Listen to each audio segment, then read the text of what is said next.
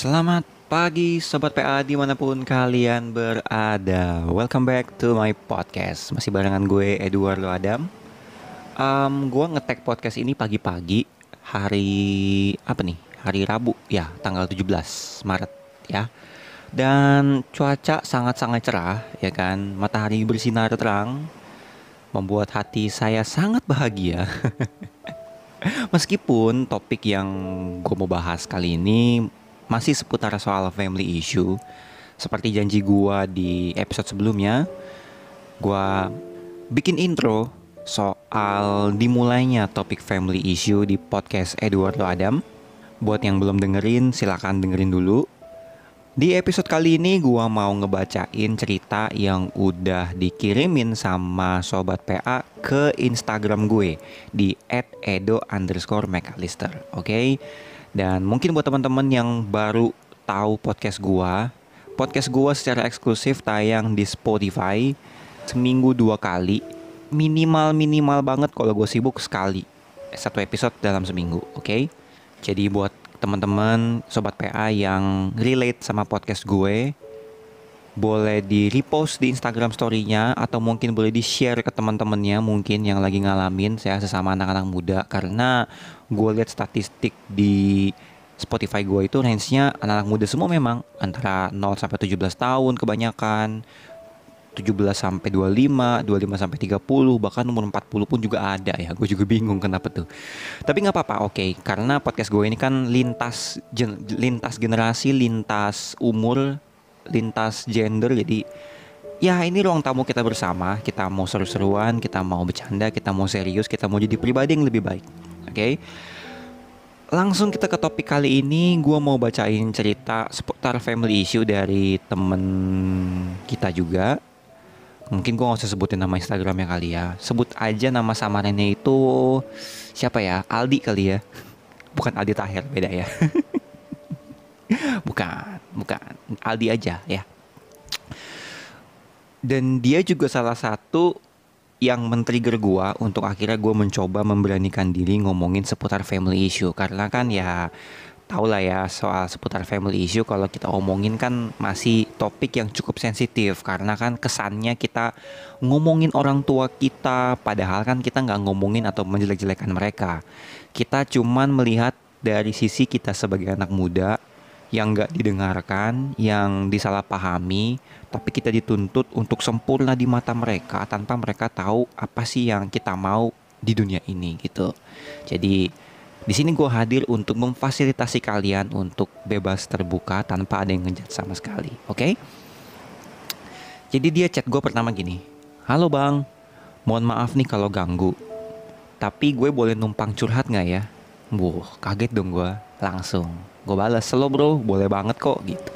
Terus dia langsung cerita jadi gini akhir-akhir ini hubungan bokap sama nyokap gue lagi nggak bagus banget. Entah apa gitu yang dipermasalahin. Nggak bokap yang terlalu curiga lah. Kadang nyokap gue juga ngeresponnya rada kurang sih menurut gue. Nah terus dia bilang sekarang bokap sama nyokap gue lagi pisah. Nyokap gue sekarang lagi di rumah omnya dia which is mungkin kakaknya si nyokapnya ya berarti Terus gue nanya, kejadian kayak gini tuh udah sering terjadi atau baru-baru ini aja? Dia bilang baru-baru ini aja sih bang, sebelumnya biasa-biasa aja. Oke, okay. terus gue nanya lagi. Terus sekarang apa yang lo rasain nih bro gitu kan? Apa yang jadi unek-unek lu? Dia cuman bilang, kenapa sih keadaan keluarga jadi kayak gini? Padahal sebelumnya tuh biasa-biasa aja. Dia ngerasa keluarga kita tuh damai-damai aja loh gitu. Terus gue nanya, kira-kira lo udah pernah cerita soal ini belum ke anggota keluarga lo yang lain? Maybe saudara dia mungkin? Terus dijawab sama si Aldi, paling ke tante gue sih. Terus mungkin gue nanya nih, biar gue tahu gue berhadapan sama uh, anak umur berapa kan gue nanya umur lu berapa bro kalau boleh tahu gitu kan dia bilang umur gue 16 tahun bang masih bocil banget oh terus gue bilang santai aja bro nggak apa-apa kok terus gue nanya biasanya nih kalau boleh tahu sebelum ada masalah ini komunikasi lu sama bokap nyokap lu tuh gimana terus dia bilang Sebelumnya sih kayak suami istri normal sih. Bokap gue orangnya juga rada cuek. Dan gak tahu kenapa bokap gue akhir-akhir ini jadi berubah. Dia jadi lebih suka ngatur, cenderung protektif. Nomor HP nyokap gue dilacak. Terus kalau misalnya nyokap gue lagi keluar, itu sering banget ditelepon mulu. Oh, oke. Okay. Kalau gue komunikasi sama nyokap, bokap sih biasa aja. Tapi basically gue lebih deket sama nyokap. Hmm. Ya ya ya ya. Gue kayak ngeriko lagi nih. Padahal ini kan cerita yang lama ya. Tapi gue kayak ngeriko lagi. Gue mencoba membayangkan suasana dan posisi didi dia tuh kayak gimana gitu. Terus gue bales gini. Anyway wajar kok kalau lu ngerasa gini. Secara usia lu 16 tahun di usia itu tuh biasanya emang kita lagi cari jati diri. Salah satunya mentoring by mirroring. Jadi kita tuh suka cari jati diri dengan melihat orang lain dan lingkungan yang paling dekat di sekitar kita ya keluarga. Dan kenapa gue bisa bilang begini karena gini ya mungkin kalau gue salah dari segi psikologi sorry tapi kalau menurut pengalaman gue gue begitu gitu. Jadi ketika gue mungkin 16 sampai 20 kali ya itu fase-fase di mana gue itu emang bertingkah sih dan gue itu melihat observe gitu di sekeliling gue gue itu mencari role model kira-kira siapa yang bisa gue ikuti nih kayak gitu. Nah mungkin ini yang lagi dialamin sama sobat PA kita si Aldi ini gitu.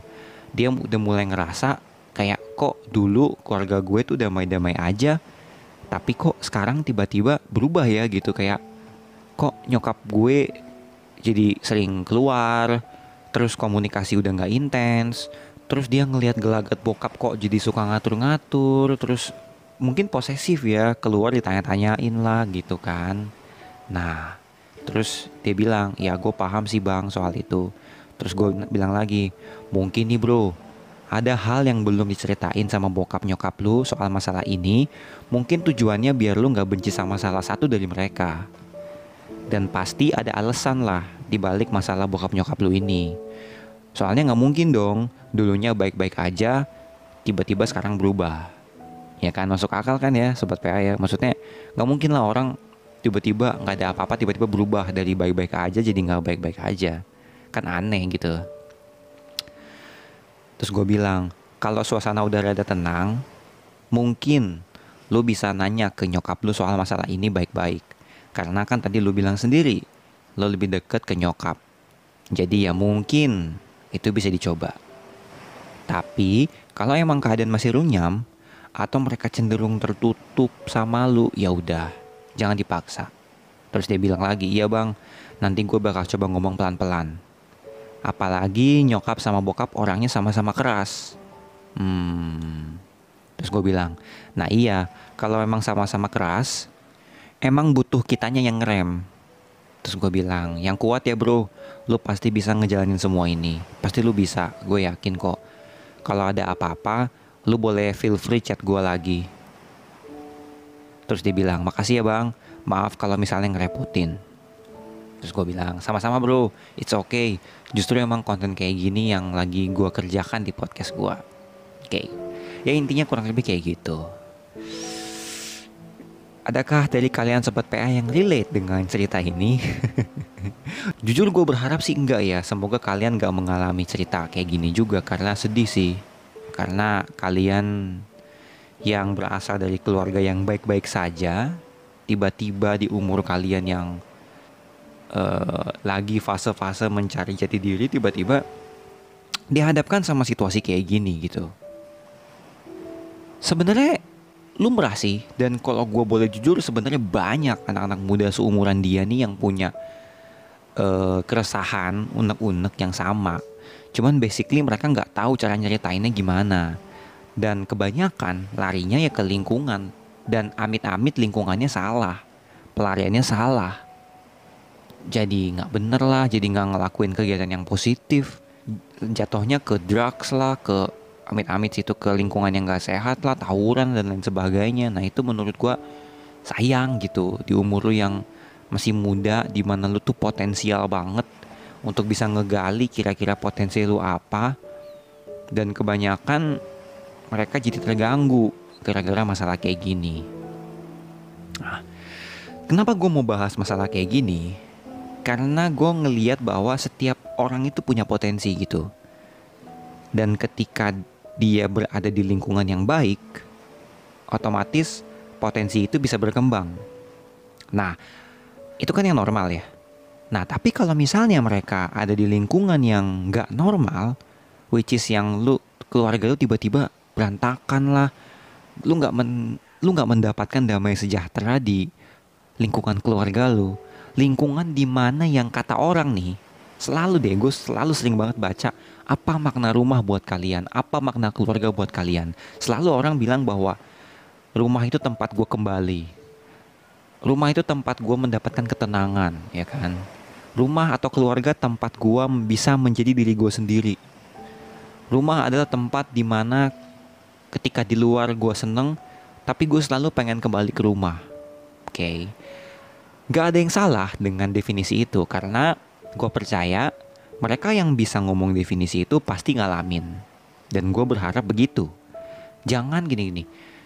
Jangan kalian uh, membuat sebuah definisi dari omongan orang. Gitu.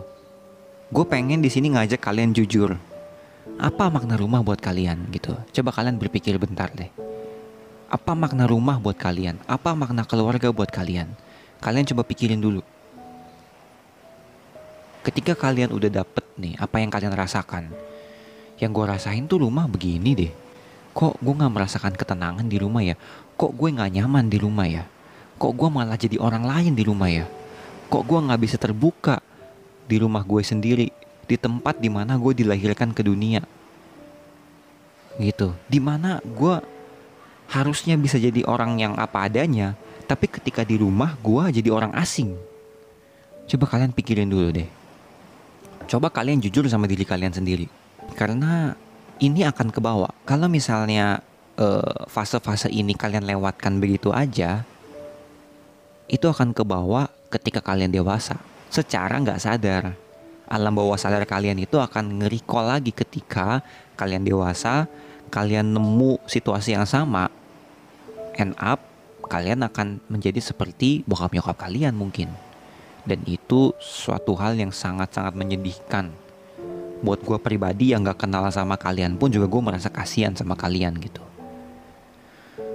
Nah, poin gue adalah ketika kalian ngadapin masalah kayak gini, gue sempat cerita nih ke temen gue kebetulan dia salah satu podcaster juga dan dia itu kebetulan kuliahnya di jurusan psikologi gue ceritain tuh ke temen gue apa saran-saran yang gue kasih ke nih orang. Takutnya kan gue kan ya mencoba mencari verifikasi lah dari ahlinya. Dan tanda petik ya. Terus dia bilang gini saran kamu menurut aku membantu kok gitu kan. Emang bener kita harus cari tahu dulu soalnya kan belum tentu bokapnya begitu tanpa sebab. Pasti ada reasonnya. Jadi pertama-tama emang mesti cari tahu. Tapi bener juga nggak boleh dipaksa. Apalagi di usianya yang lagi pencarian jati diri. Emosi labil, masih unrealistic thinking, dan belum masuk ke dunia pernikahan. Yang mana pasti kompleks karena dua orang berbeda hidup bersama. Bakal bikin dia rentan sama emosinya juga. Takutnya dia trauma atau jadi benci atau self harm juga kan dia bilang overall udah baik kok saran kamu menurut dia. Nah gitu. Nah, buat kalian mungkin yang lagi dalam posisi kayak kecewa, self harm gitu kan. Kalau gue boleh nih ngasih lo pandangan sebagai orang yang udah ngelewatin fase itu ya, buat gua nggak worth it ketika lo menyakiti diri lo sendiri karena masalah ini gitu. Fokus aja sama diri kalian sendiri. Bahwa diri kalian itu berharga, kalian punya potensi, dan kalian itu hidup bisa kok nggak ketergantungan sama keluarga kalian. Caranya, mungkin ketika dia umur 16 tahun berarti itu masih kalau secara pendidikan ya gue tebak-tebak masih SMA mungkin ya selama kebutuhan primer sekunder bahkan tersier lo masih tercukupi it's okay lo hidup normal aja mungkin gue gue tahu dalam hati lo pasti akan ada kekosongan karena kurangnya rasa kasih sayang dari orang tua lo. Nggak apa-apa, gue ngerti, paham. Tapi lo bisa cari isi kekosongan itu dengan hal-hal yang bisa bikin lo bahagia. Hal-hal yang bisa menggali potensi lo. Lo cari teman-teman atau lo cari komunitas-komunitas yang sesuai sama karakter lo. Bukan komunitas-komunitas yang negatif, tapi lo cari komunitas-komunitas yang positif yang bisa ngeluarin kemampuan lo yang bisa bikin lo jadi orang yang lebih baik lagi yang bisa bikin orang yang bisa bikin diri lo berguna. Bukan cuma di mata orang tua lo saudara lo lingkungan lo bukan tapi di mata lo sendiri. Bahwa lo bukan anak yang pecundang bahwa lo bukan anak broken home yang selama ini kan apa stigmanya kan pandangan orang kalau anak broken home pasti ancur-ancuran lah nggak berprestasi lah menjadi beban keluarga. No. Lo patahin stigma itu sekarang juga. Ya. Lo bangkit lo cari apa yang bisa jadi kemampuan lo. Lo berprestasi di sekolah lo punya soft skill apa lo kembangin lo nyanyi kek main musik kek masak kek apa kek bikin YouTube kek bikin podcast apa pun itu. Apa pun yang bisa bikin lo jadi pribadi yang the best gitu.